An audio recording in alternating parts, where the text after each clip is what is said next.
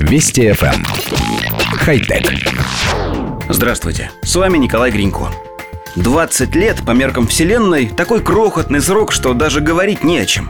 По меркам цивилизации это уже более заметная величина, но все равно несерьезно.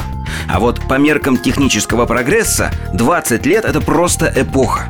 Вспомните, какими были два десятка лет назад мобильные телефоны, компьютеры или видеокамеры.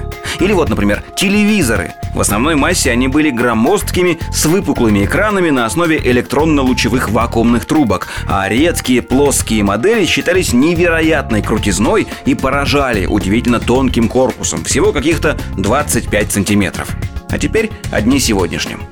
Компания LG показала прототип сверхтонкого 55-дюймового телевизора с экраном на органических светодиодах, толщина которого 0,97 мм.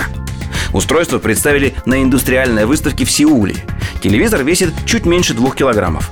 Сверхтонкий экран можно вешать на вертикальную поверхность с помощью специальной магнитной подложки, которая выполнена по принципу магнитиков на холодильник. Снимается панель так же просто, как и устанавливается. Кроме того, она гнется. Прототип представили в качестве свидетельства, что в будущем LG продолжит уделять значительное внимание развитию OLED-технологий и создавать похожие продукты. Дата запуска продемонстрированной модели в серийное производство неизвестна. Экраны на органических светодиодах не требуют задней подсветки. Они тоньше и легче, чем их ЖК-аналоги, а также более контрастны и энергоэффективны, однако стоят дороже. Толщина наиболее тонкого из доступных сейчас 55-дюймовых OLED-телевизоров LG составляет 4,5 мм.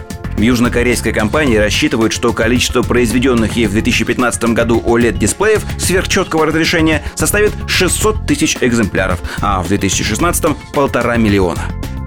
Коллектив редакции нашей программы где-то в глубине души понимает, что телевизор толщиной в 3 сантиметра, висящий на стене почти каждой квартиры, принципиально мало отличается от новинки миллиметровой толщины – Понимаем мы и то, что это просто экран, а вся электронная теленачинка будет монтироваться в отдельном устройстве, пусть и компактном.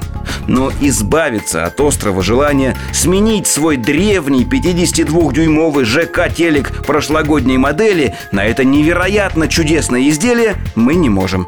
Нет, конечно, мы не заражены вирусом потребительства. Хотя... Вести FM. Эм. Хай-тек.